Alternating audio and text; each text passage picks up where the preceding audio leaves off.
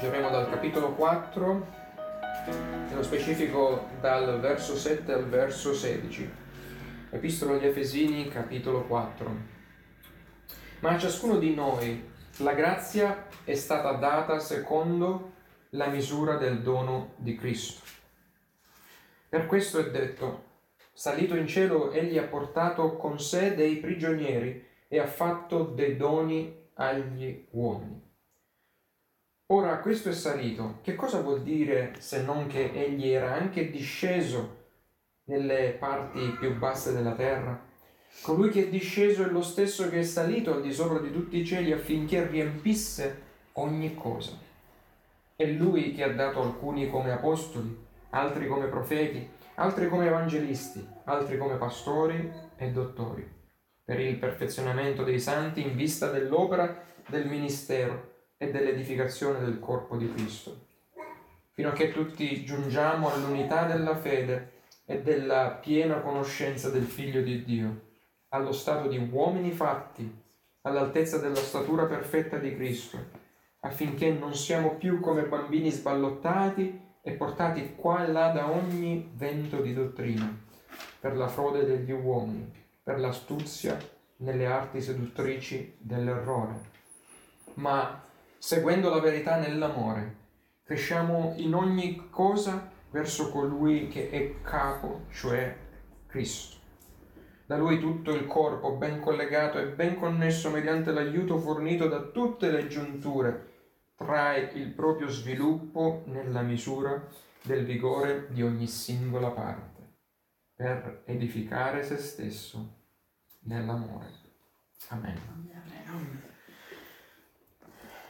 Padre Celeste, ancora ci rivolgiamo a te in Cristo per chiederti di aprire con il tuo Spirito le nostre menti e i nostri cuori affinché possiamo ricevere, comprendere, meditare l'insegnamento eterno della tua santa parola.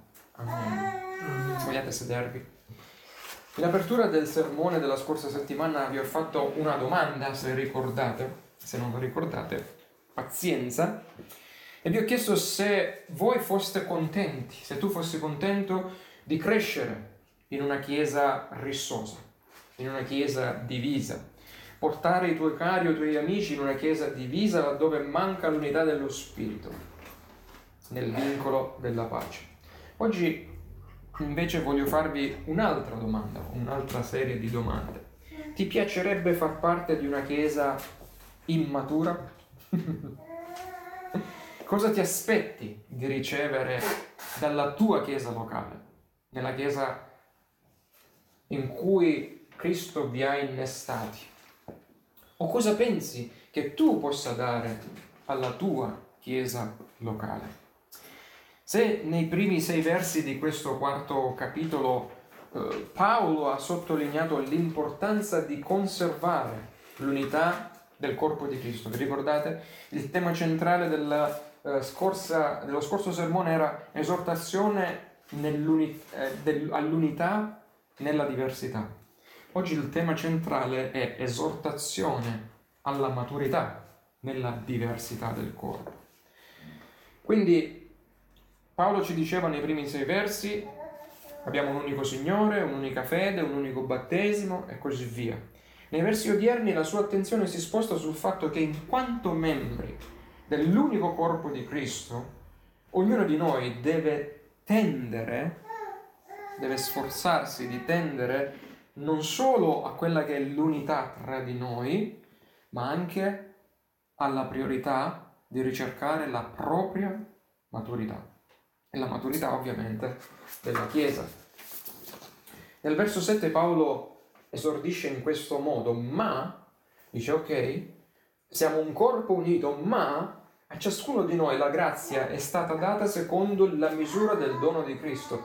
Qui ovviamente non sto parlando della grazia salvifica, cioè tutti noi abbiamo ricevuto lo stesso spirito, quell'unico spirito, quell'unica grazia salvifica che riceviamo mediante la fede, ma sta parlando delle grazie in qualità di doni che poi lui elargisce per, lo vedremo poi a breve. Questo è un modo molto conciso, questo verso numero 7, eh, di affermare che la grazia è stata data a ciascuno di noi da Cristo stesso Cioè ogni membro del corpo di Cristo è dotato di doni della grazia, doni generali. Sì, tutti voi ce li avete. E qualcuno di questa comunità nel passato mi ha chiesto, secondo te qual è il dono che il Signore mi ha dato il dono? Bene, c'è chi ha il dono di incoraggiare, questi doni generali, c'è chi ha il dono di consolare, c'è chi ha il dono di servire praticamente il corpo di Cristo, ma anche coloro che sono non nel corpo di Cristo, perché con questi doni noi anche raggiungiamo quelli che sono nel mondo per mostrargli il buon profumo, per portare il buon profumo di Cristo. Quindi servire praticamente chi accoglie, chi pratica l'ospitalità. Questi sono tutti doni che il Signore ha dato a ciascuno di noi, allo scopo di consentirci come corpo di tendere a quell'unità di cui Paolo parlava nei primi sei versi e alla maturità che ci è richiesta in questi altri versi odierni. Affinché ciò sia possibile, cioè affinché noi possiamo tendere all'unità, cioè conservare l'unità e tendere alla maturità, il Signore dopo, che, dopo essere asceso al cielo ha dato alla sua Chiesa dei doni speciali in modo che i credenti, che voi tutti, siate equipaggiati, siate edificati nell'amore, possiate crescere e maturare tutti insieme per tendere alla maturità, alla pienezza di Cristo. Quindi non è che Paolo ci ha dato un comando e poi ci lascia lì. No, il Signore, ricordatevi sempre, quando esige qualcosa di noi è perché prima ce l'ha data quel qualcosa e quindi noi poi la dobbiamo mettere in pratica. In 5 dei 27 libri del Nuovo Testamento sono menzionati diversi doni cosiddetti generali, non ministeriali. Eh, e poi ci sono anche dei doni speciali, doni invece ministeriali, che hanno in sé il ministero, no? dati alla Chiesa per la Chiesa. Per esempio Romani 12, Corinzi, 1 Corinzi 12, Efesini 4, 1 Pietro 4. Ma nel testo odierno Paolo parla non di doni generali, parla di doni specifici, speciali, di doni ministeriali, dati ad alcuni dei credenti per uno scopo ben specifico. Dai versi odierni infatti vengono fuori tre realtà riguardo a questi doni e oggi vedremo questi tre punti insieme, vedremo la fonte dei doni spirituali, poi dal verso 7 al verso 10, poi al verso 11 vedremo la natura dei doni spirituali. E dai versi 12 a 16 vedremo lo scopo dei doni spirituali, quindi vedremo la fonte, la natura e lo scopo per cui Cristo ha dato questi doni alla Chiesa. Passiamo col primo punto, la fonte dei doni dati alla Chiesa. Per spiegare quel che Cristo ha fatto per noi, Paolo al verso 8, se mm, andate col vostro ditino, uh, ricercare il verso 8, cita il Salmo 68, esattamente il, Salmo, il verso 18 del Salmo 68, il quale parla di Cristo come di colui che ascende al cielo dopo essere disceso dal cielo, nelle parti più basse della terra. Questo l'abbiamo visto anche al capitolo 1 dell'Epistola agli Efesini, ci siamo soffermati un po' su quel significato di cosa significa essere asceso e disceso. Egli ascende come un conquistatore, come colui che ha trionfato sui suoi nemici, conducendo dietro di sé una schiera di, tra virgolette, prigionieri. Coloro che sono stati strappati dalla signoria di Satana per diventare suoi schiavi. Chi sono questi? I credenti. Tempo fa eh, nella chiesa riformata Filadelfia eh, ho predicato sul passaggio delle due porte, cioè Cristo che arriva, entra nell'ovile della nostra tirannia dove eravamo tenuti schiavi di Satana, ci strappa, ci porta nel suo ovile e siamo sotto adesso la sua regale, preziosa, meravigliosa, ehm, chiamiamola schiavitù perché lui è il nostro Signore. Quindi Così coloro che Cristo ha conquistato e ha fatto suoi per grazia sono quelli che ora egli equipaggia, cioè coloro che prima erano peccatori e prigionieri, adesso se li porta con sé, li equipaggia e alcuni di loro gli incarica di portare la sua parola alle nazioni per la salvezza dei suoi eletti, cioè della Chiesa. Pensate che onore dalla schiavitù e alla certa condanna ad essere incaricati di poter portare il messaggio della salvezza ai perduti. Non dimentichiamoci che Paolo sta scrivendo a chi? Agli Efesini, che erano una cosa, una colonia romana in quel tempo e che avevano certamente familiarità, sapevano di cosa Paolo stesse parlando qui, perché erano familiari con l'usanza e i modi della guerra dell'epoca, secondo cui i soldati romani, quando vincevano una battaglia, dopo aver vinto, portavano i loro prigionieri con sé nelle capitali romane come bottino di guerra. No? Ed immaginate questa scena. E come è anche descritto dal Salmo 68, il verso 18, il popolo, il popolo che li aspettava nelle città romane, eh, gli omaggi- omaggiava questi vincitori lodando, adorando e portando dei doni al generale conquistatore, il quale dalla sua posizione di vincitore, quando entrava nella città, poi cosa faceva? Distribuiva a sua volta alla sua gente alcuni dei doni, alcuni dei bottini conquistati in battaglia. Non so se state comprendendo il punto, l'analogia che Paolo qui usa. Quindi Cristo distribuisce i suoi doni dopo averli conquistati. Però qua c'è un'altra stretta e profonda connessione che Paolo diciamo tra le righe, fa non solo col Salmo 68 in maniera chiara, ma anche in maniera velata col Salmo numero 2, che è un salmo che decanta eh, la regalità di Cristo. Laddove in questo salmo leggiamo il padre e il figlio in comunione tra loro e in alleanza pattizia tra loro, vi ricordate, no?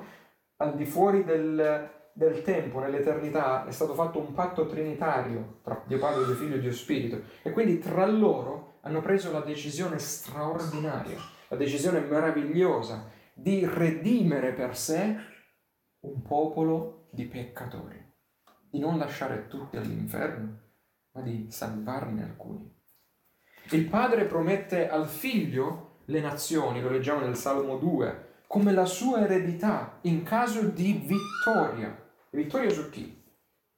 Vittoria ovviamente sul peccato e la morte. Il padre promette al figlio le nazioni. Sappiamo com'è andata. Gesù dalla croce grida al padre, tutto è compiuto. Ho vinto. Padre, ho finito il lavoro che mi ha dato da fare. E come bottino della vittoria, le nazioni del mondo gli sono state date dal Padre. Ecco perché dice andate e predicate il Vangelo ad ogni nazione, perché quelle mi appartengono ormai. E lì in mezzo ci sono i miei santi che dovete chiamare al ravvedimento. Il Cristo vittorioso adempie egli stesso, pensate, la promessa fatta da Dio a chi? Ad Abramo, il padre della fede. E dunque la sua discendenza, cioè noi, la sua Chiesa, diviene come la sabbia del mare, come le stelle del cielo, in virtù dell'opera conquistatrice di Cristo.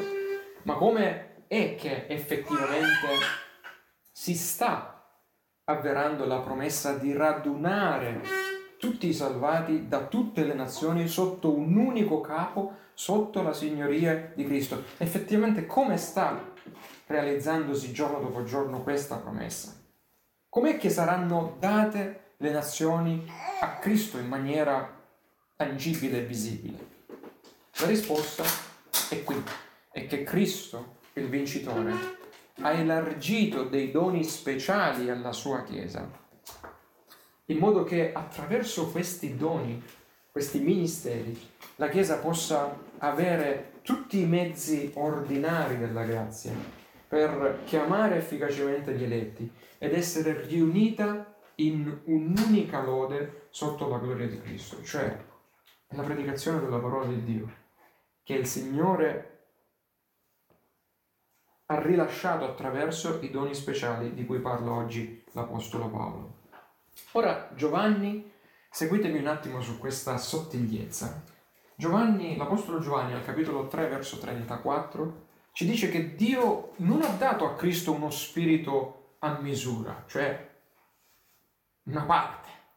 E qui non, quando parla di spirito non sta parlando di Spirito Santo, perché lo Spirito Santo non è divisibile, ma di doni. Non ha dato una porzione di doni a Cristo, ma lui ha dato la pienezza dei doni dello Spirito a Cristo, affinché noi potessimo ricevere dalla sua pienezza una certa misura accordataci per adempiere alla nostra chiamata personale, per compiere quelle buone opere che lui ha precedentemente preparato per ognuno di noi.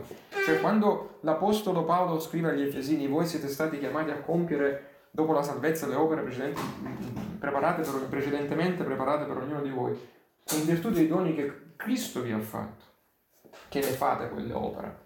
Non è perché voi siete super bravissimi adesso da salvati. Infatti la sua posizione di vincitore di Cristo, dalla sua posizione di vincitore, Cristo ha elargito alla sua Chiesa, a te e a me, a ciascuno di noi, dice Paolo, la grazia secondo la misura del dono di Cristo accordataci. Cioè Cristo ha deciso di dare ad alcuni qualcosa, ad altri l'altro. In poche parole, qual è la sottigliezza qui? Qual è la bellezza di questo che Cristo ha fatto? Cristo è la pienezza che possiede ogni cosa, ogni dono e che dunque può tranquillamente, potrebbe tranquillamente fare a meno di tutti noi. Lui è sufficiente a se stesso. Ma noi, a noi invece, noi non possiamo fare a meno gli uni degli altri né di Cristo. Perché? Perché Cristo sapientemente ha preso del suo, dalla sua pienezza, ha preso una certa misura dei suoi doni e l'ha data a ognuno di noi, anche in maniera diversa, affinché messi tutti insieme come corpo di Cristo, noi ci completiamo. E quindi cresciamo e maturiamo solo se stiamo insieme nell'unità e insieme traffichiamo i doni che ci ha dato. Ecco perché non deve fare tutto il pastore, non deve fare tutto eh, il diacono, l'anziano, ma ognuno di noi nella Chiesa ha il suo proprio compito specifico. Perché come Paolo usa l'analogia del corpo, chi è piede, chi è mano, chi è occhio, chi è bocca, e il corpo non può fare a meno di nessuno di queste membra, perché sono tutte indispensabili per la buona crescita del corpo. Ricordate, se qualcosa, qualche membro soffre, tutto il corpo soffre, perché siamo tutti ben collegati in Cristo.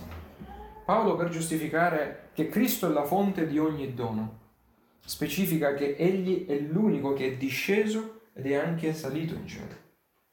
Sebbene fosse, dice, nella forma di Dio, si è umiliato venendo in questo mondo fino alla morte alla morte di croce, rimanendo per tre giorni nella tomba. Ma la tomba non l'ha potuto trattenere, lo sappiamo. Lui, il senza peccato, ha frantumato in sé la morte con i suoi dardi, risuscitando poi dai morti. E sette settimane dopo, egli è asceso al Padre che lo ha esaltato, dandogli un nome che è al di sopra di ogni altro nome davanti al quale ogni ginocchio dovrà piegarsi, ogni bocca dovrà confessare che Lui è il Signore su tutto. L'ascensione, poi, è nient'altro che l'ascensione al cielo, il sigillo dell'approvazione del Padre. Ben fatto, figlio, sull'opera compiuta dal figlio.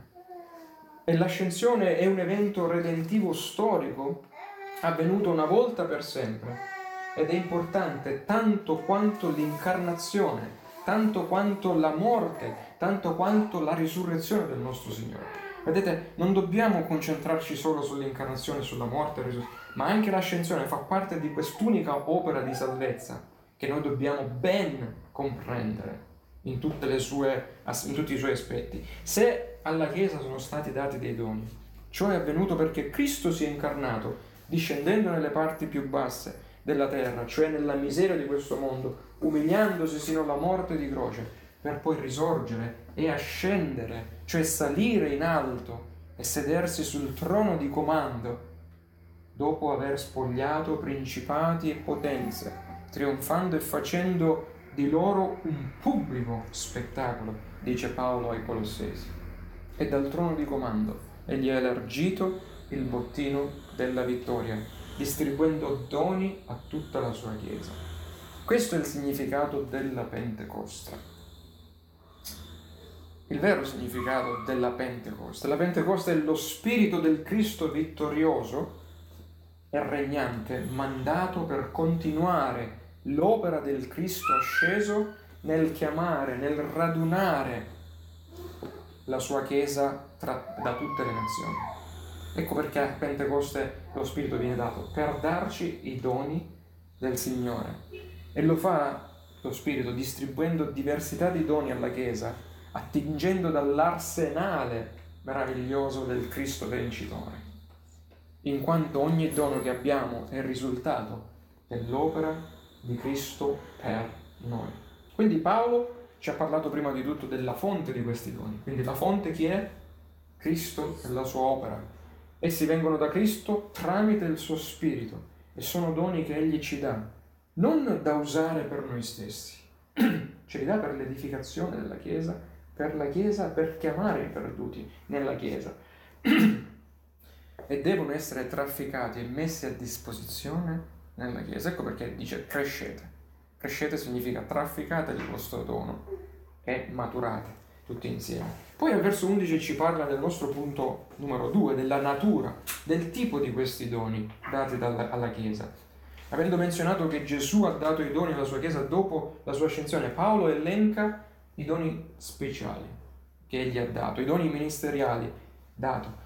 E dice, è lui che ha dato, è Lui, cioè Cristo che ha dato alcuni come apostoli, altri come profeti, altri come evangelisti, altri come pastori e dottori per portare i santi alla loro maturità, per accompagnare i santi a raggiungere il traguardo che è la nostra maturità, diventare adulti spirituali. In altre parole Gesù salva peccatori, fa di loro dei ministri delle fiamme di fuoco, dice l'Antico Testamento, dandoli alla sua Chiesa per edificare il corpo di Cristo, i santi, in modo che la Chiesa, crescendo, maturando, avanzi il regno di Cristo tra le nazioni e funzioni correttamente. Vedete l'importanza di questi doni? Qualcuno potrebbe dire, eh, soprattutto in certi ambienti, eh, diciamo, protestanti, evangelicali, ah, tutti i credenti in realtà sono, hanno il dono speciale del sacerdozio universale. Tutti possono amministrare la cena del Signore. Tutti possono battezzare, eccetera, predicare. Certo, è vero che tutti i credenti sono sacerdoti, lo dice Pietro, siamo come dei sacerdoti, siamo... cioè hanno, cosa significa questo? Che hanno un accesso diretto a Dio per l'intercessione, in virtù dell'intercessione sacerdotale di Cristo. Cioè, noi accediamo ognuno di noi al, al trono, non è come più nell'Antico Testamento che solo un sacerdote poteva accedere, ma è altresì vero che non tutti i credenti sono però ministri di Cristo, chiamati mediante l'ordinazione, mediante l'imposizione delle mani, per ministrare i mezzi ordinari della grazia nella Chiesa di Cristo. Ecco perché alcuni dovrebbero, coloro che sono chiamati, dovrebbero andare a prepararsi come si deve. Perché gran, il grande paradosso che si ha nelle chiese evangelicali è che noi siamo pronti ad andare al primario di turno per curarci un problema fisico, un primario che ha una serie di lauree attaccate al muro, ma quando si tratta della nostra anima, ma Signore riempie, non serve studiare, non serve prepararsi, non serve essere un dottore della legge, uno studente della parola per poter predicare. Eh, vedete la differenza? Vedete perché le chiese non crescono in maturità? Perché i ministri che sono posti nelle chiese a volte non sono abbastanza maturi o preparati per portare il corpo di Cristo in questa crescita. Quindi questo diventa chiaro semplicemente quando l'elenco dei doni di Paolo, verso 11, ci viene fatto. Tutti i cinque ministeri elencati sono doni basati su qualcosa di particolare, basati sulla predicazione. Non sono doni ordinari, sono doni basati sulla predicazione della parola di Dio. Innanzitutto Paolo sottolinea che Dio ha dato alcuni di essere apostoli e profeti, dice. Esistono ancora oggi apostoli e profeti? Essi sono stati dati, capitolo 3, capitolo 2 di Efesini, per gettare il fondamento della Chiesa. Voi dice siete edificati sul fondamento degli apostoli e dei profeti, i profeti del Nuovo Testamento in questo caso, essendo Cristo Gesù stesso la pietra angolare, dice Paolo.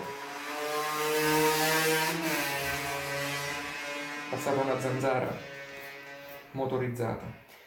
Beh, dopo due lauree che grazie a Dio ho avuto l'onore di prendere in ingegneria, dopo dieci anni lavorando come libero professionista, eh, spesi per esercitare eh, come ingegnere strutturista, ho sicuramente imparato che nella costruzione di una struttura le fondazioni, le fondamenta, si gettano una e una sola volta. Non è che io getto le fondazioni e poi costruisco un po', poi rigetto le fondazioni e vado avanti.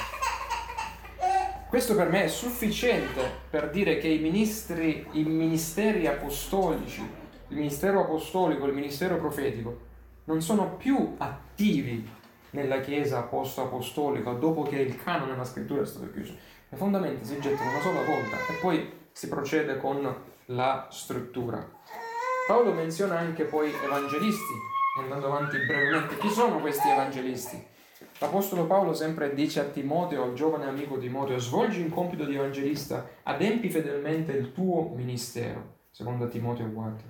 Un evangelista può essere visto come quel ministro che ha l'obiettivo di andare a fondare una chiesa, di andare e spendere gran parte del suo ministero per evangelizzare, per raggiungere, per predicare ai non convertiti e poi formare una chiesa e assumere, diciamo, quella mh, transizione da evangelista poi a pastore un po' più sedentario che si occupa di coloro che sono già all'interno della chiesa. E come vedete, diversità di doni, apostolo, profeta, evangelista, ma il legame che lega questi ministeri è sempre lo stesso, predicazione della parola di Dio. Per questo nella Chiesa presbiteriana, nella Chiesa riformata, la predicazione assume il ruolo centrale anche nell'evangelizzazione, perché attraverso la predicazione Cristo chiama dalle nazioni i suoi. Ma questo però eh, questa enfasi sull'evangelizzazione, della predicazione, non deve però essere interpretata dalla Chiesa come una scusa, da ognuno di noi come una scusa per non esercitare i vostri propri doni, i mezzi secondari dell'evangelizzazione che vi sono stati dati, ossia il vostro importa- importante e necessario parlare di Cristo e del Vangelo di Cristo al vostro prossimo. Come vedete il corpo deve lavorare insieme. Paolo cita poi gli uffici di pastore e insegnante. C'è da dire che tutti i pastori devono essere insegnanti, altrimenti non fanno a svolgere il ruolo di pastore se non conoscono bene la parola di Dio. Ma non tutti gli insegnanti sono chiamati ad essere pastori, c'è questa possibilità. I pastori si prendono cura del gregge di Cristo, affidano loro in modo personale, affidato loro in modo personale. Essi eh, insegnano le scritture coerentemente e forniscono assistenza pastorale, preghiera, visite, consigli pastorali. Gli insegnanti sono quei credenti che sono stati chiamati in modo particolare a far uscire, e pensate, a far uscire Cristo da tutte le scritture, anche dal Nuovo Testamento. Vedere Cristo, predicare Cristo da tutte le scritture, insegnando la dottrina cristiana di base a tutti e anche quella più specifica, nonché ad essere sempre pronti a distruggere, eh, come dice Pietro, eh, gli oppositori, eh, a distruggere, a smascherare, a rigettare gli eresie ogni qualvolta esse, esse appaiono. In ultimo, andiamo al nostro ultimo punto, Paolo spiega poi lo scopo di questi doni ministeriali. versi 12 e 16. Servire ed edificare, in poche parole, la Chiesa.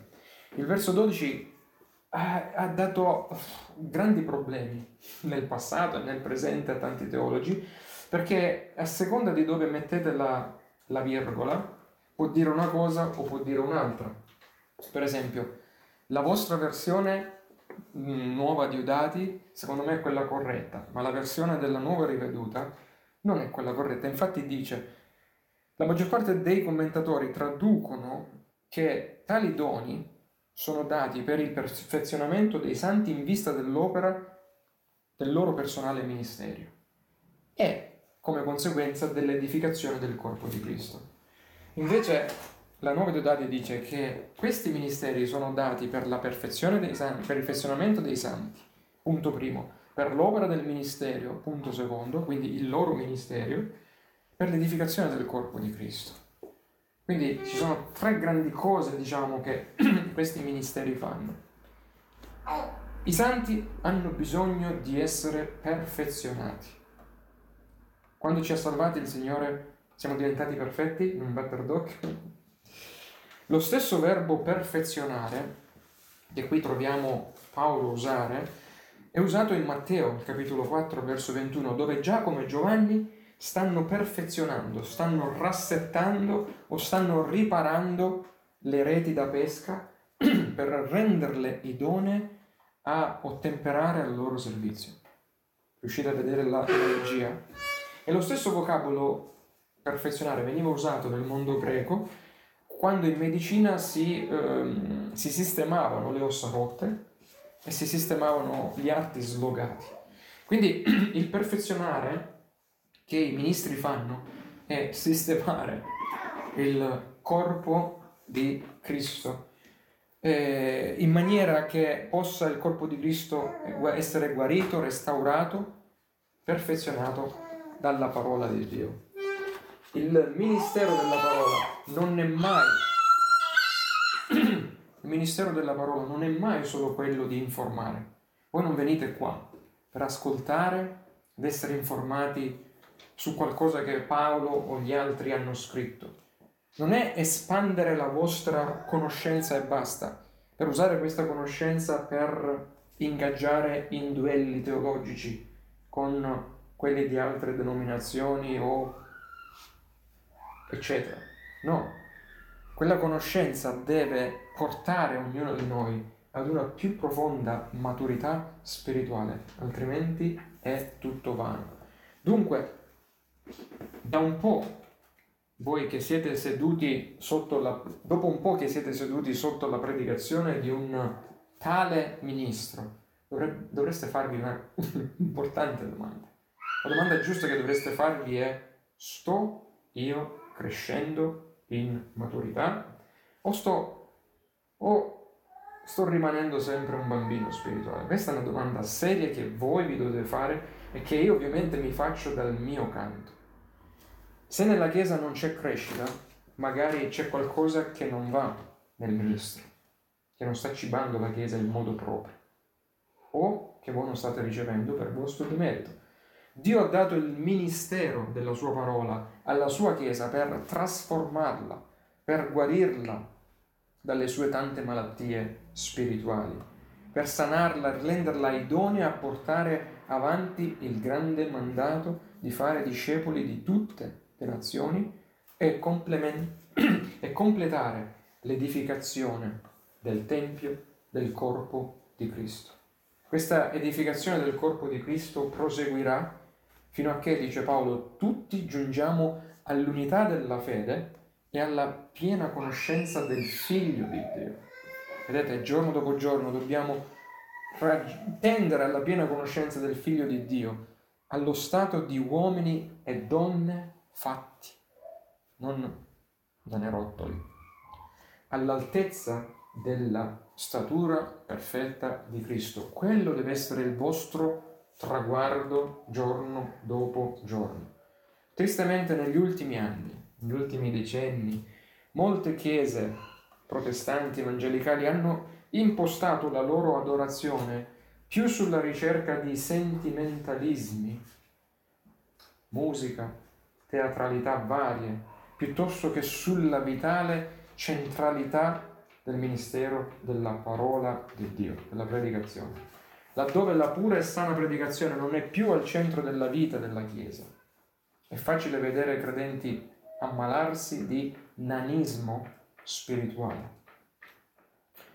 Credenti che non crescono, non crescono come vorrebbero, che non servono in maniera pratica come potrebbero, perché non sono nutriti come dovrebbero essere nutriti. Tali credenti malnutriti e non radicati nella verità sono facilmente, dice l'Apostolo Paolo, sballottati qua e là da ogni vento di malsana dottrina. Per questo quando anche la più piccola delle tempeste di questa vita si abbatte su di loro, essi cadono in disperazione perché mancanti della robusta spina dorsale che solo la conoscenza profonda di Cristo e della parola di Dio possono dare. Vedete l'importanza dei ministeri e di applicarci nella maturità personale. L'obiettivo di Cristo è che tutti i suoi fratelli, cioè tutti noi, crescano sino alla maturità spirituale adulta. Carissimi, l'esortazione è dobbiamo maturare nella fede, proprio come facciamo nella vita corporale, crescendo da neonati ad adulti. Questa non è una crescita istantanea, ma è lo scopo di tutta la nostra vita in Cristo. Si procede per gradi e richiede tutta la nostra vita. E ovviamente non raggiungeremo la pienezza di Cristo in questa vita, ma solo dopo, quando il Signore eh, tornerà. Ciò significa che non esiste una Chiesa perfetta perché non ci sono membri di Chiesa perfetti. Questa è la realtà. Ma questo non ci deve impedire di sforzarci di tendere alla perfetta statura di Cristo, mentre attendiamo con gioia il ritorno secondo di Cristo. Il nostro impegno sia per l'unità che per la maturità fino alla nostra morte deve essere costante. Perché? Perché c'è un risultato immediato che noi già possiamo vedere in questa vita come ci dice il versetto 14, Paolo ci esorta a fare questo affinché non siamo più come bambini sballottati e portati qua e là. Seppur la perfezione arriverà nell'eternità, in questo tempo noi dobbiamo però essere preparati per ogni assalto che possiamo trovare sulla nostra strada. Per forza di cose troveremo degli, dei problemi. Il punto non è se questi problemi arriveranno, è quando arriveranno nella nostra vita.